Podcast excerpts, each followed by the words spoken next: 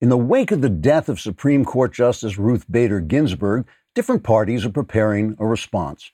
The Republicans say President Trump should nominate a replacement and proceed to seek the advice and consent of the Senate as prescribed by the Constitution.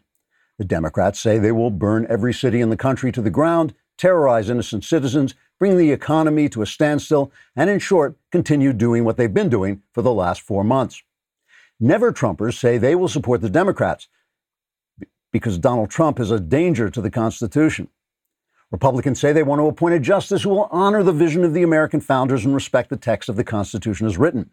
Democrats say they want to appoint a justice who will interpret the Constitution as a living document on which all the living words are able to jump up and run away so they can be replaced by other living words that will exchange Americans' God given rights for make believe rights, like the right to kill children, the right to use other people's money as their own, and the right to control the thoughts and actions of their fellow citizens according to any crazy race based theory they think will serve to destroy the freedoms for which our forefathers fought and died. Never Trumpers say they will support the Democrats because Donald Trump is a danger to the Constitution. The Republicans say we must proceed in keeping with our traditions and laws. The Democrats say we must honor the dying wish of Justice Ginsburg because she is an angel now, like Princess Leia at the end of The Rise of Skywalker. And so she's become part of the light side of the Force, and anyone who is against her is on the dark side and must be destroyed, including the writers of the Constitution, which is based on slavery or something. Never Trumpers say we must support the Democrats because Donald Trump, icky poo, stinky face, gobbledygook, bing bong. So 2020 continues as usual. Trigger warning I'm Andrew Klavan, and this is The Andrew Klavan Show. I feel hunky dunky, life is tickety boo. Birds are winging, also singing hunky dunky doo. Ship shaped tipsy topsy, the world is zippity zing. It's a wonderful day, hurrah, hooray! It makes me want to sing. Oh, hurrah, hooray! Oh, hooray, hurrah! All right, we are back once again laughing our way through the fall of the Republic. Please go on YouTube. As we told you, we're moving all of our YouTube stuff is going to be on the Andrew Klavan YouTube channel uh, off the Daily Wire. That's not because I'm leaving the Daily Wire. It's just a bookkeeping thing, and because, of course, the Daily Wire doesn't want to admit that they they know me. But if you subscribe there, we already have over hundred thousand uh, subscribers. We're going for 40 billion. Uh, and so please add your name. And if you leave a comment and it's sufficiently idiotic, we will read it on the show as a way of raising the conversation level. Today we have a comment from Matthew uh, John Graybo, uh, who says, I wish I was as happy as Andrew. Uh, well, look at it this way uh, you get to listen to me where I don't. So that, in that way, you're hap- even happier than I am. So I, I was gratified over the weekend to see most of blue check conservative Twitter offering up respectful prayers and condolences over the loss of Ruth Bader Ginsburg, who was a consequential American with whose judicial philosophy we conservatives deeply disagreed. I was also touched by remembrances of Ginsburg's friendship with the late Justin Antonin Scalia, with whom she shared a love of opera and cooking. One story told by Scalia's son was that Scalia once sent Ginsburg some roses. When questioned why he would do that for a woman who so often voted against him, Scalia replied, Some things are more important than votes. Such a friendship seems like a relic of the America I grew up in, but it's not impossible such an America could rise again. It will not rise, however, as long as the current left controls the culture. Even as conservatives offered up their condolences, blue check leftists were threatening to burn down the country if they didn't get their way, which, as I just joked, is not much different from what they've been doing. It's hard to be friendly with people who think violence is justified against anyone who disagrees with them because anyone who disagrees with them must be evil. This is why I think, speaking strictly politically, the current situation is a win for President Trump if he proceeds wisely. All he has to do is nominate a strong replacement justice and sit back. The left will then do what they do tear things down and throw tantrums while screaming about an America that never existed and would not be America if it did. Democrats will be unwise to react that way. If they stuck to the issues, they'd have some support. We are divided on the issues. But they won't be able to help themselves from becoming hysterical and violent and ugly because that's what their leftist ideas have made them. And when the voters see this, I think it will override other concerns. Donald Trump is a difficult guy. We all know this, and I do understand why people don't like him, but it's a two party system. And the only other party has completely abandoned the American story for a story that is beautiful in their heads, but always and everywhere becomes ugly and violent in reality. Trump is going to do the right thing.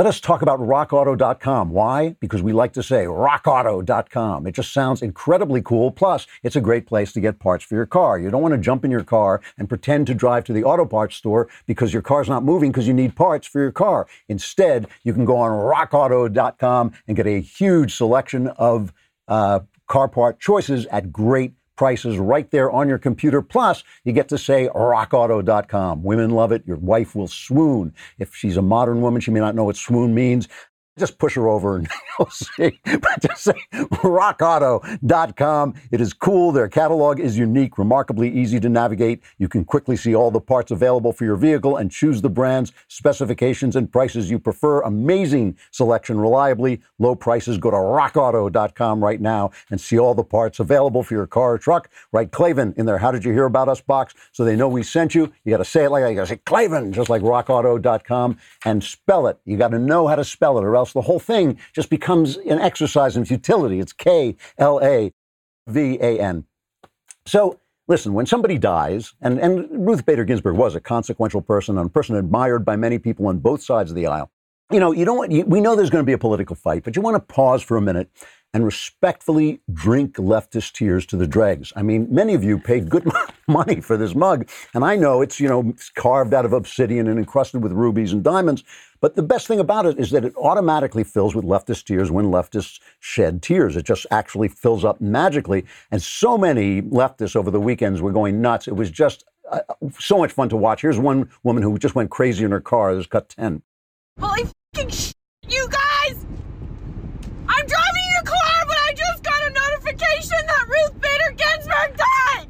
Could this year get any fucking worse? Ruth, you just had to make it to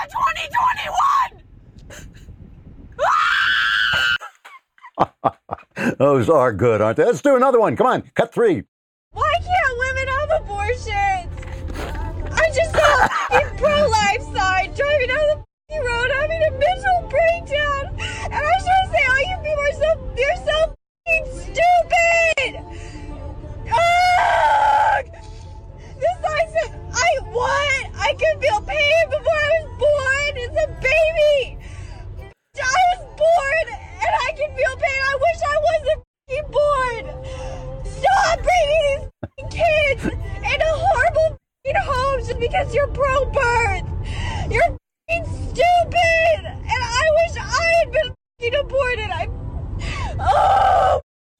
Great. I, I mean, come on. You got to enjoy it while it's going on. I also like the fact that they're driving cars. I remember when I was a kid and I had to take my driver's test, I was really nervous about it. And my older brother said to me, Don't be nervous. Look at who can drive.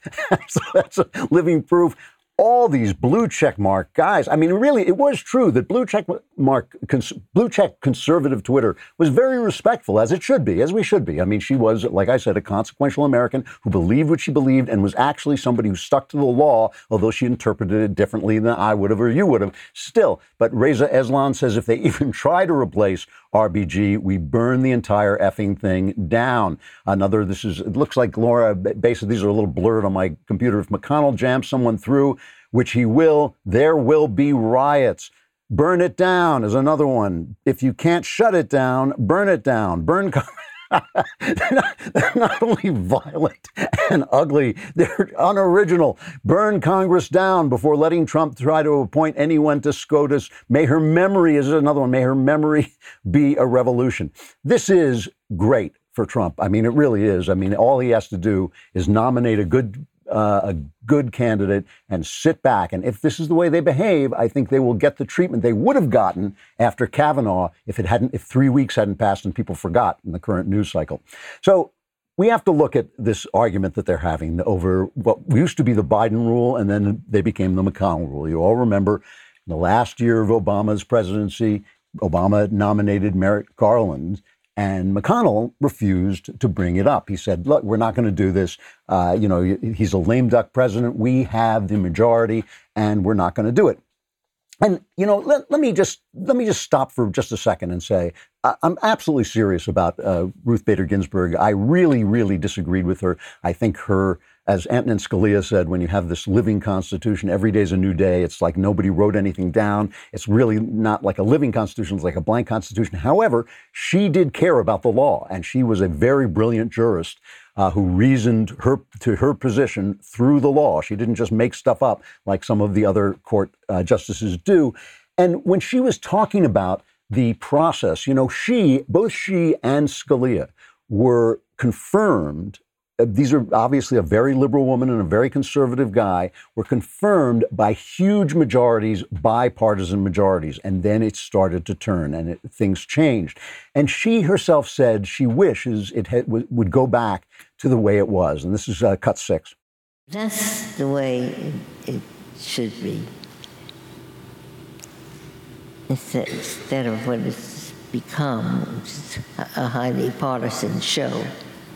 Um, the Republicans move in lockstep, and so do the Democrats.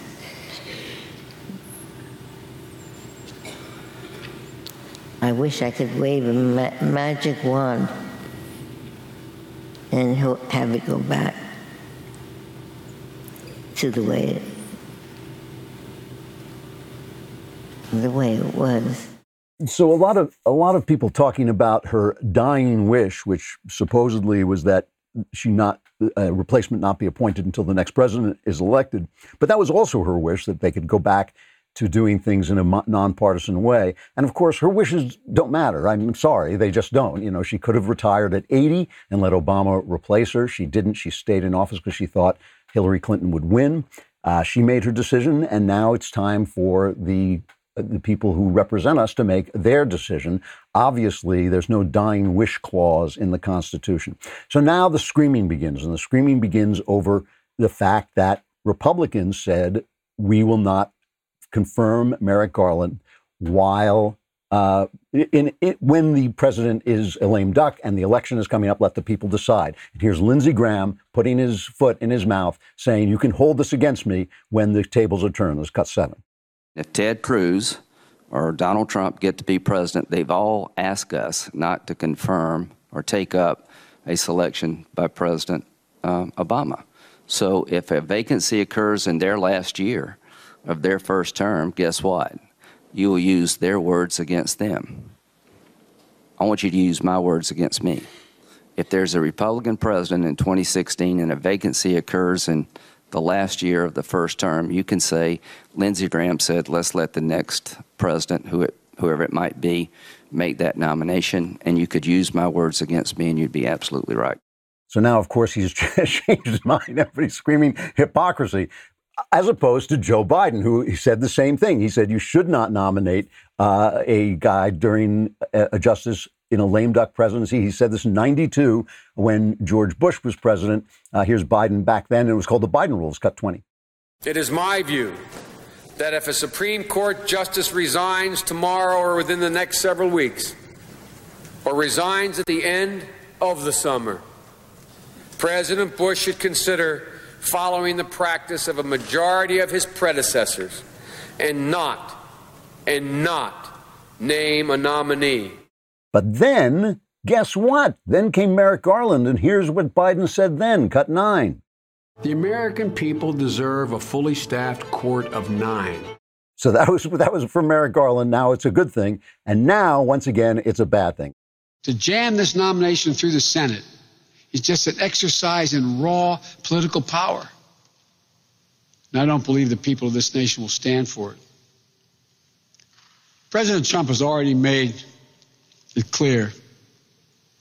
This is about power, pure and simple power. Whether the voters should make it clear on this issue, as so many others, the power in this nation resides with them, the American people, the voters. First you say you do, and then you don't. then you say you will, and then you won't. You're undecided now, so what are you gonna do? so when it comes to hypocrisy, let's just play the Democrat, all the Democrats, when, uh, when they wanted Merrick Garland confirmed. Here they are. So it was cut 21. Kate on filling a naturally occurring vacancy, in my view, is harmful to the independence of the Article 3 branch. You cannot keep a seat on the Supreme Court, which represents all of us. You cannot keep it vacant against the Constitution. Do pretty much everything they can to avoid acknowledging the legitimacy of our democratically elected president. The American people expect the president's nominee to be given a fair hearing and a timely vote in the Senate. Every day that goes by without a ninth justice is another day the American people's business is not getting done. we have a word for this. It's called politics. You say what you have to say, and if you have the majority, you can back it up.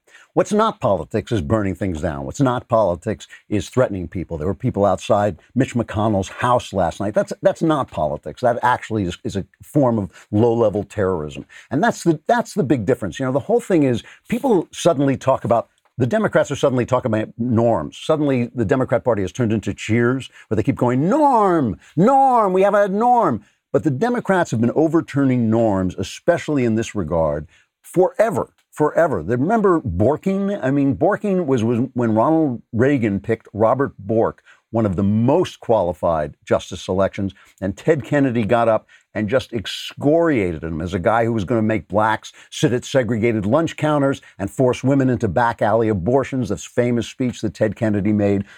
And the Republicans were so taken aback, it took them a minute to kind of get back into the fight, to realize that they were in this terrible fight. That was the kind of thing that Democrats engineered. All norms went out the window. All norms went out the window when they accused Clarence Thomas of sexual malfeasance, when they accused Kavanaugh when they allowed a woman who couldn't even prove that she had ever met Kavanaugh to accuse him of some, doing something back in high school, those are the ways that they have thrown out the norms. They have been filibustering uh, appellate nominees. You know, George W. Bush's first term, the Senate Democrats pioneered the use of the filibuster to block nominees to the circuit courts. I'm reading from the Wall Street Journal now. Miguel Estrada was left hanging for 28 months before he withdrew, and Senator Dick Durbin said they had to oppose him because he is Latino and couldn't be allowed to reach the D.C. Court of Appeals lest he later become a candidate for the Supreme Court. They didn't want the Republicans getting any credit with Latinos, so they blocked a Latino nominee.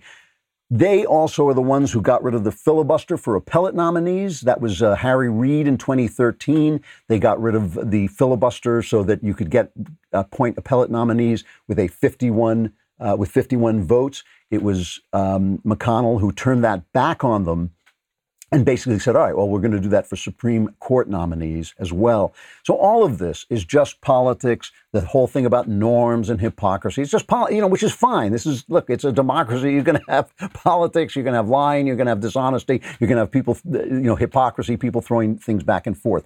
But it is, it is the violence, it is the extreme, the extremism, the idea that somehow the ideas of the left are so pristine, so virtuous, so good that anyone who disagrees with them is an evildoer, and that's where things go wrong. And this is re- it really is. It really is. It's like politics is politics. It's hilarious. We defend our guys, but our, we know our guys are shifty, just like their guys are shifty. That's not the problem. The problem is when you can't talk at all, and this is why I really feel that as as sorrowful as we may be to lose a, a, a consequential American like Ruth Bader Ginsburg, she was an old lady. It was her time to go, and this is a moment where for Donald Trump, I think all he has to do is is follow the Constitution. All he has to do is follow the rules, do what the Constitution says he should do, and appoint a judge. And all the people, all the, the Mitt Romneys and the uh, Lisa Murkowskis who say, oh, we have to stand on principle and not do this, they're fools and they're just acting politically too because they think that will help them get elected.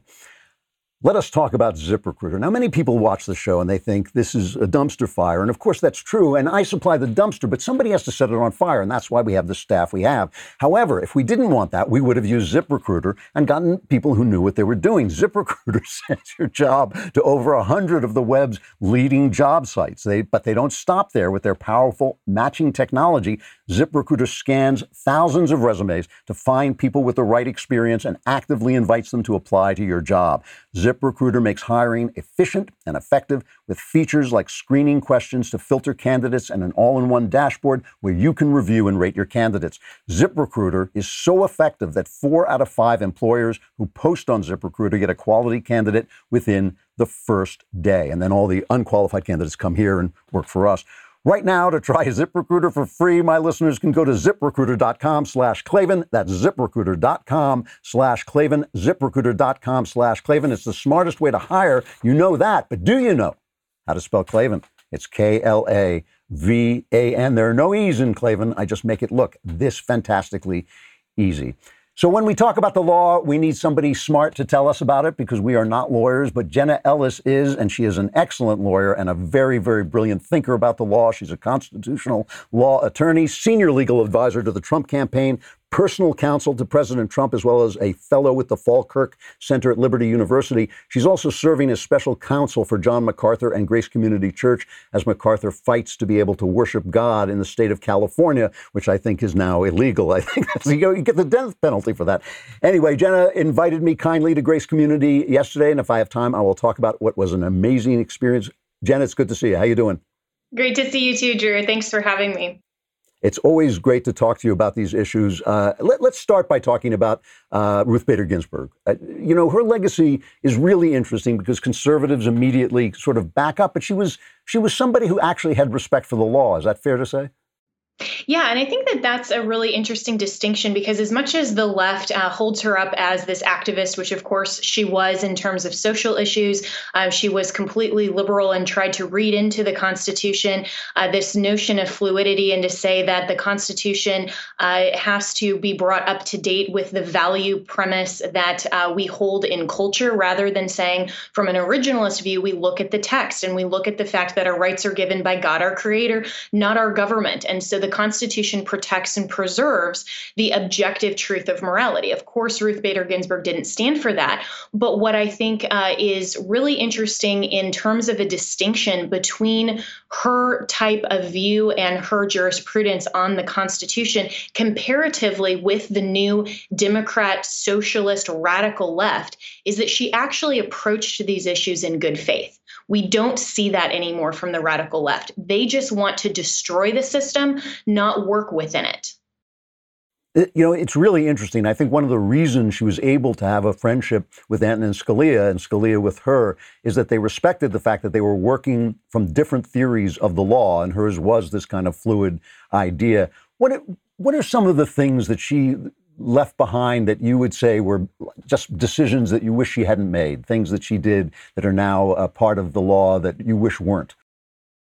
Yeah, well, you know, I think that uh, obviously all of the social issues that if we look back over the past uh, 60 years, not just uh, from 1993 when she was appointed onward, um, I think that her contributions to this idea of a fluid constitution from a philosophical standpoint, it's not just one or two cases, it's this entire view and philosophy of the Constitution and its interpretation. And that's what the left lauds her for. But what's, um, again, I think really interesting is that she at least approached this with with a consistent argument, with a uh, formulated ideology. And her view of the Constitution was that we need to have it fluid and it ebbs and flows with the culture. And so uh, that, of course, is a wrong view. And uh, that, of course, is against originalism. But at least she had a coherent view of the Constitution and she wasn't trying to completely destroy it. And so, what I think we need to learn as conservatives from Ruth Bader Ginsburg leg- legacy is how important important not only it is to originalists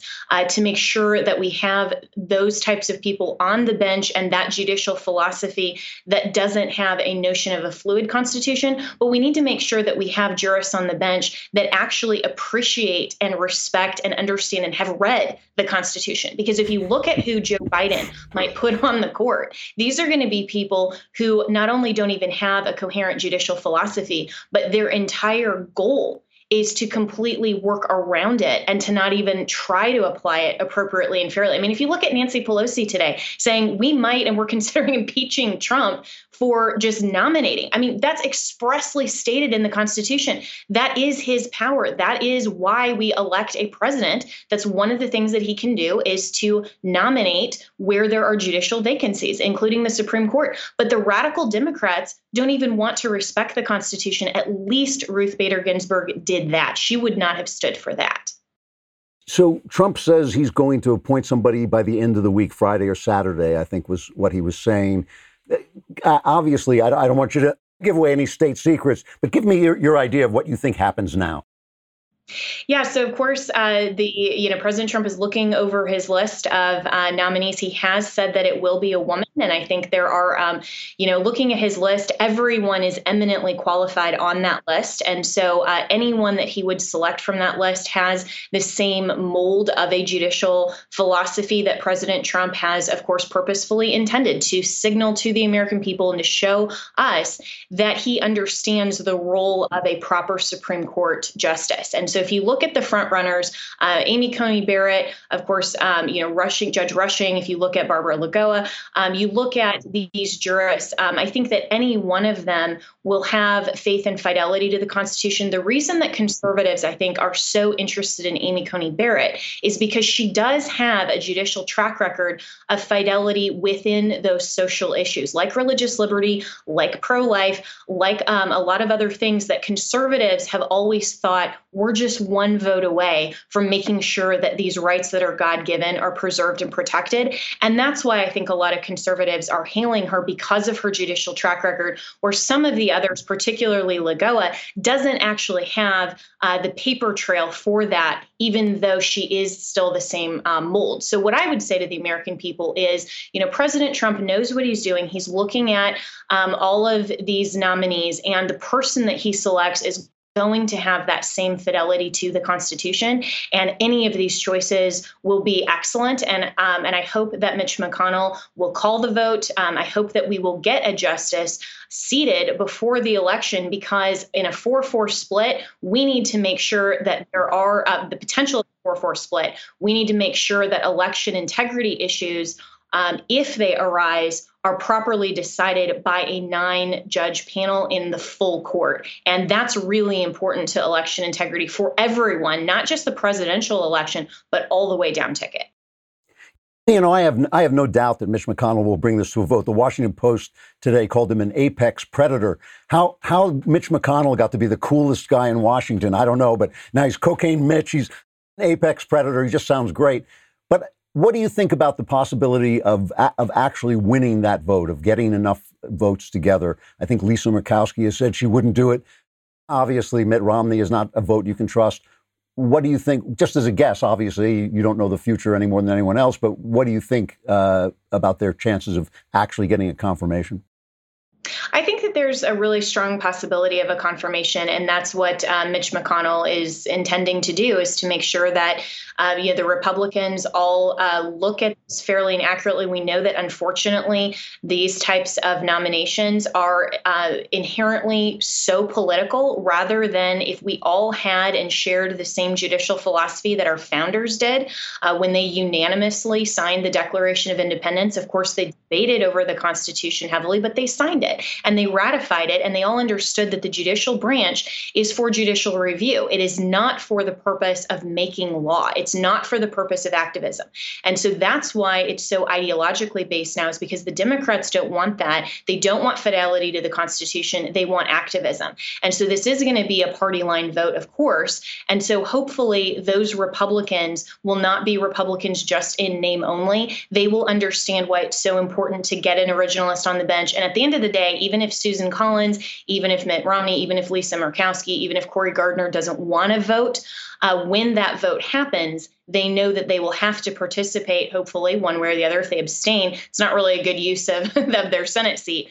Um, so hopefully they will participate in that vote. And, you know, Cory Gardner is my senator from Colorado. I'm still a Colorado resident. I intend to vote in Colorado. And uh, for someone like Cory, who has a very difficult Senate race coming up, you know, my philosophy on that would be this is the time that you stand up for principle. And if you go down, at least you go down fighting. But I know the people of the state of Colorado and all of the conservatives that are a lot of my friends there, we want Cory Gardner to stand up and we want him to stand up for President Trump's uh, nominee, and we want him to do the right thing, regardless of uh, how that may affect, you know, his own personal election. And I think it's always the right thing to do to stand up for what's right, stand up for the truth, and then make sure that um, you know you cast your vote um, in favor of protecting and preserving the Constitution. You know, everybody always talks about abortion. That's always the first thing that comes up, Roe v. Wade. But what are some of the rights that you feel are actually under threat in, in, a real way? I mean, what are some of the things that Americans could lose that we were given by our founders and given by God and our founders protected? What, do you, what are you afraid of if we don't get a, a, a conservative court?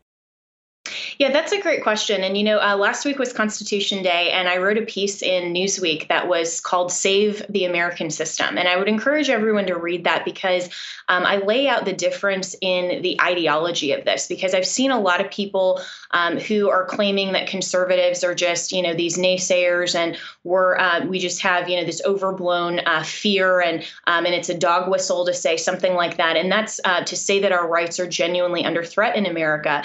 Um, and I even saw a few people say, you know, it takes, um, uh, you know, a number of states to ratify an amendment to the Constitution. How are your Second Amendment rights actually in jeopardy? Well, the application of our rights and going through a court process um, and going through judicial review. When right now in 2020, if we've learned anything, Drew, it's how quickly and easily uh, petty tyrants can come in through health orders and through the coronavirus. And like you mentioned, Pastor John MacArthur, they can say, sorry, we want to decide for you what your risk benefit analysis is. And we want to tell you, you can't exercise your sincerely held religious beliefs. You can't go to church. Our founders would never have stood for that. But yet, the petty tyrants in California are saying that. And if we don't have a Supreme Court that's going to stand firm to actually apply the First Amendment, that's where it gets obfuscated. That's where we get it taken away. We don't have to have a constitutional amendment for that. We just have to have a poorly written Supreme Court opinion. That's why this is so important. Jenna, I got to stop and read an ad. Can you hold on for just a second and so we can sure. keep talking? All right, thanks. Uh, I want to talk about Eero because I've got them all over my house, so I love them. I had them before they were ever a sponsor, years before they were ever I was ever they were ever a sponsor, and they work great. What they do is they boost your Wi-Fi, so you're not out like I have a little shed where I go out and write. I'm not out there trying to get things, do research, and I can't do it because I've got my Eero. You can set them up in a couple of seconds. They work off. You can uh, arrange them on your phone with an app.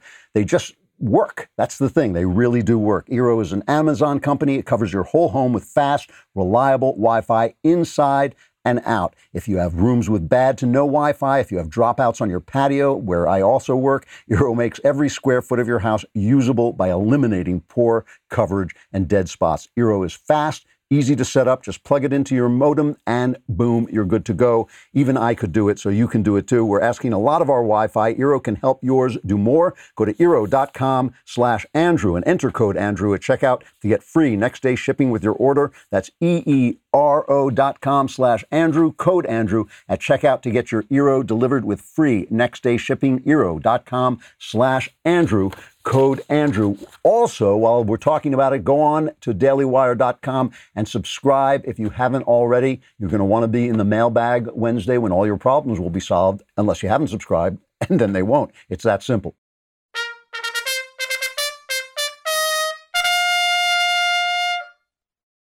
All right, we are talking with constitutional law attorney, senior legal advisor to the Trump campaign, personal counsel to President Trump, Jenna Ellis, and friend of our show, good friend of our show. We're always happy to see you. Why do conservatives get this wrong? What's that? Sorry? I said, very good friend of the show, I hope. Why do conservatives get Supreme Court justices wrong? I mean, this is so frustrating to people on the right that when Democrats appoint a Supreme Court justice, they get every single decision is left wing. Whereas we get Gorsuch, and we were celebrating Neil Gorsuch, and then he came up with that, I thought, just absolutely loony decision about uh, sexual dim- uh, discrimination, including transgender people, because after all, transgender people are being penalized for their sex because, sort of, I don't know, it was a very weird decision. How come conservatives get this wrong and uh, liberals get it right? Yeah, well, you know, this is all very ideologically driven. And I think that it comes down to uh, making sure to use the Senate confirmation hearings in a way that actually gets to the ideology and the jurisprudence and the understanding of the Constitution of that particular scholar. And, you know, uh, with Justice Gorsuch, I have to say that was really the only opinion that I felt was really out in left field uh, genuinely. I mean, he's been a solid originalist. I think he was a great appointment of President Trump. Uh, Kavanaugh, I know that a lot of the uh, conservatives initially were thinking that he wasn't quite the best pick. Um, he has been very solid on the bench, but we have to look at now this third uh, justice for President Trump. And this is an opportunity to put someone on the court who is going to make sure to uh, protect and preserve all of our individual rights and to make sure that they don't read into the Constitution, they don't read into uh, legislation like that Title VII decision and say, well, we're going to say uh, now in 2020 what the Congress in 1964 uh, should have said, and we're going to read into it and now change the law. We have to make sure that they understand they cannot make law.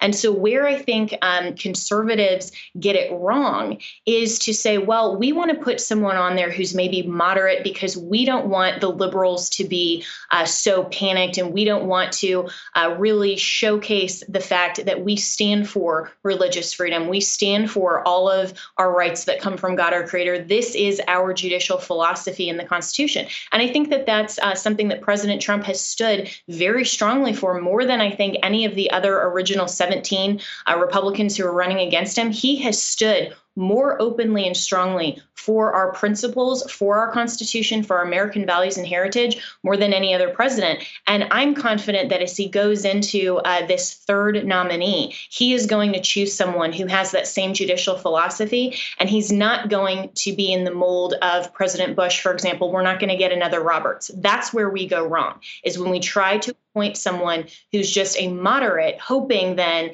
that they'll do the right thing on some of these cultural issues. Let me ask you just one one last question. Uh, the the left is threatening to pack the court if they don't get their way to ex- expand the number of people on the Supreme Court. I'm not even sure why that's a threat, since they could pack the court and then the right could pack it back. I don't understand exactly. But th- does this worry you? Is this something you think is a possibility? Well, I think it's it just shows the Democrats' desperation. But you know, right now, if they wanted to change it, well, you know, President Trump is getting reelected, and so you know, hey, uh, if you want to give him another three justices, by all means, go ahead. You know, I think it's a ridiculous argument because then you know, no matter how much you expand or contract the number of justices on the bench, you're always going to have more vacancies. The point here is again not to try to circumvent the system. The point is to use the system as it was intended to protect and preserve our individual freedoms and liberties. But that's what the Democrats don't want to do. They try to use every power possible and manipulate it in a way that the system wasn't designed for. And the system, according to them, I mean, it's crashing and burning. If the Democrats are at the helm of driving the Constitution, they will crash and burn.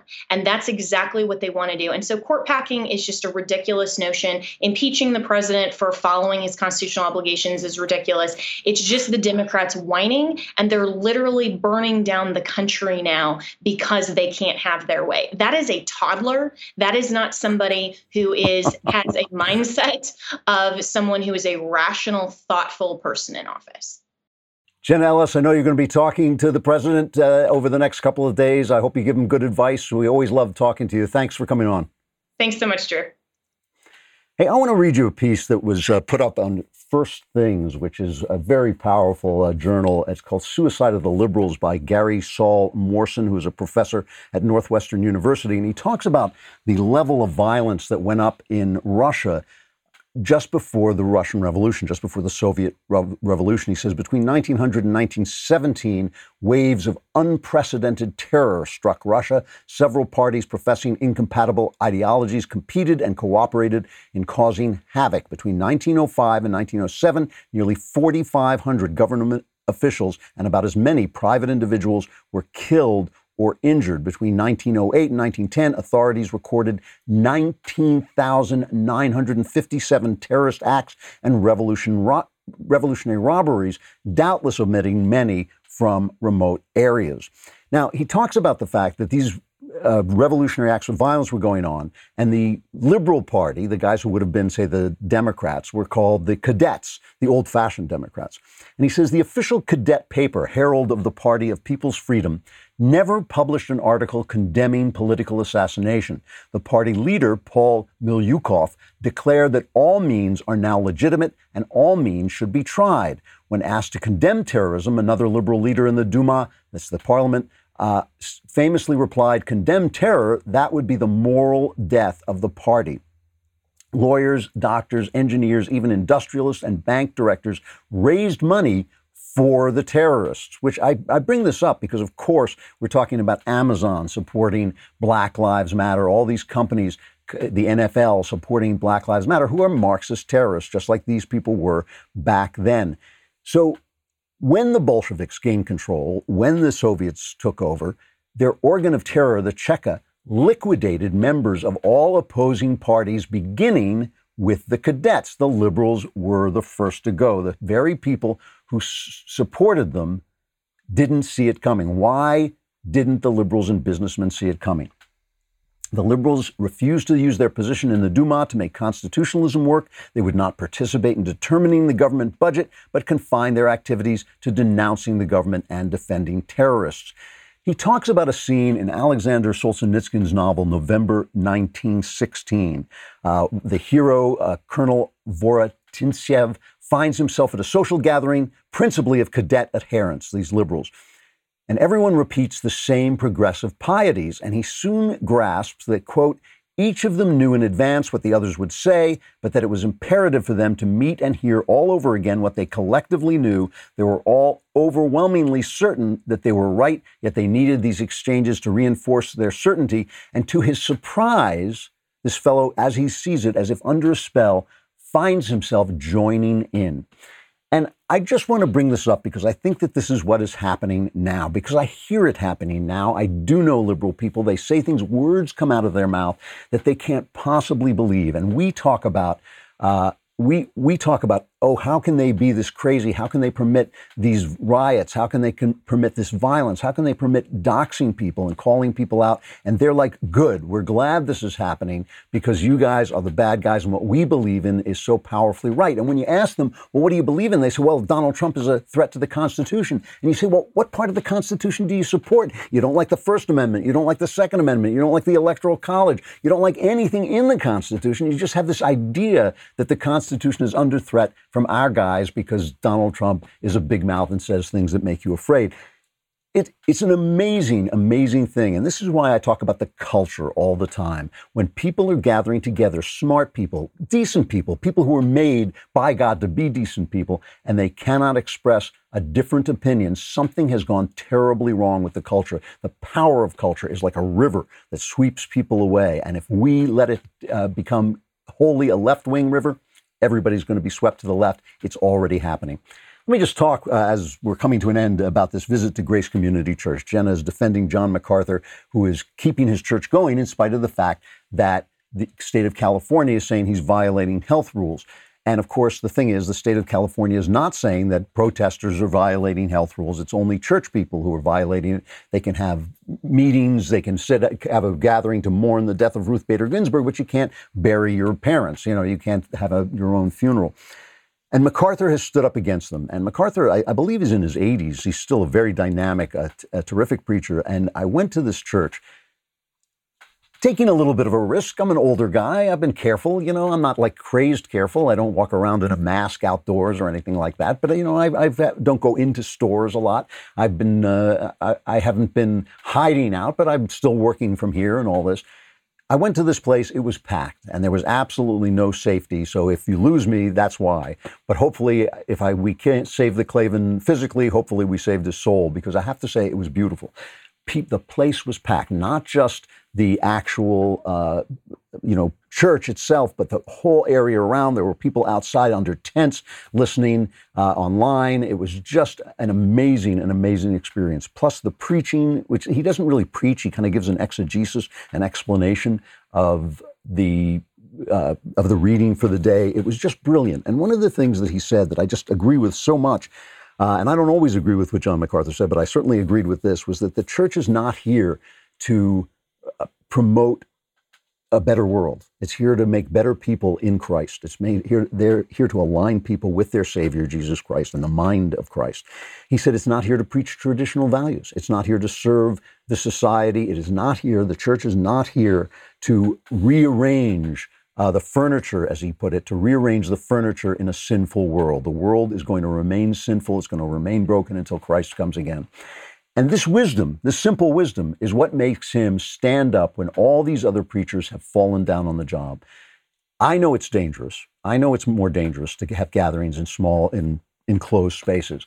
However, more dangerous even than that is to let your First Amendment disappear. And your First Amendment disappears when elected officials can choose which exercise of First Amendment rights is dangerous to your health and which isn't. And every single time they choose religion as dangerous to your health, and protest, left wing protest, is not dangerous to your health. It's absurd. It's an abuse of power. It's a betrayal of the Constitution. It's a betrayal of American tradition. And it's a betrayal of the religious underpinnings of this country. Good for John MacArthur for standing up against it. I'm glad I went to support him, and uh, I would go again. It was just an amazing, amazing day. Really, really moving. Uh, and good for him. Everybody should be doing it. Left, right preachers, they should all be doing it. You want to do it outdoors, that makes you feel better, do it outdoors, but do it. You should be meeting to worship God and telling the state of California and every other state that they have not got the right to stop you. But I got to stop there. I'm Andrew Klavan. This is The Andrew Klavan Show. We'll see you tomorrow.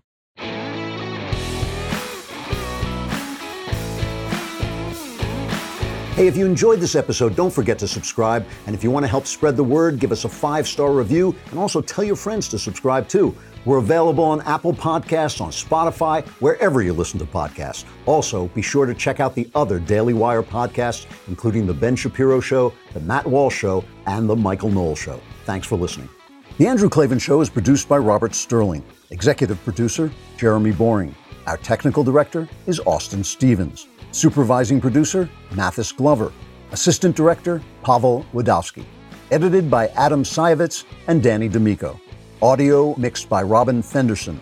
Hair and makeup, or head and makeup, is by Nika Geneva. Animations are by Cynthia Angulo.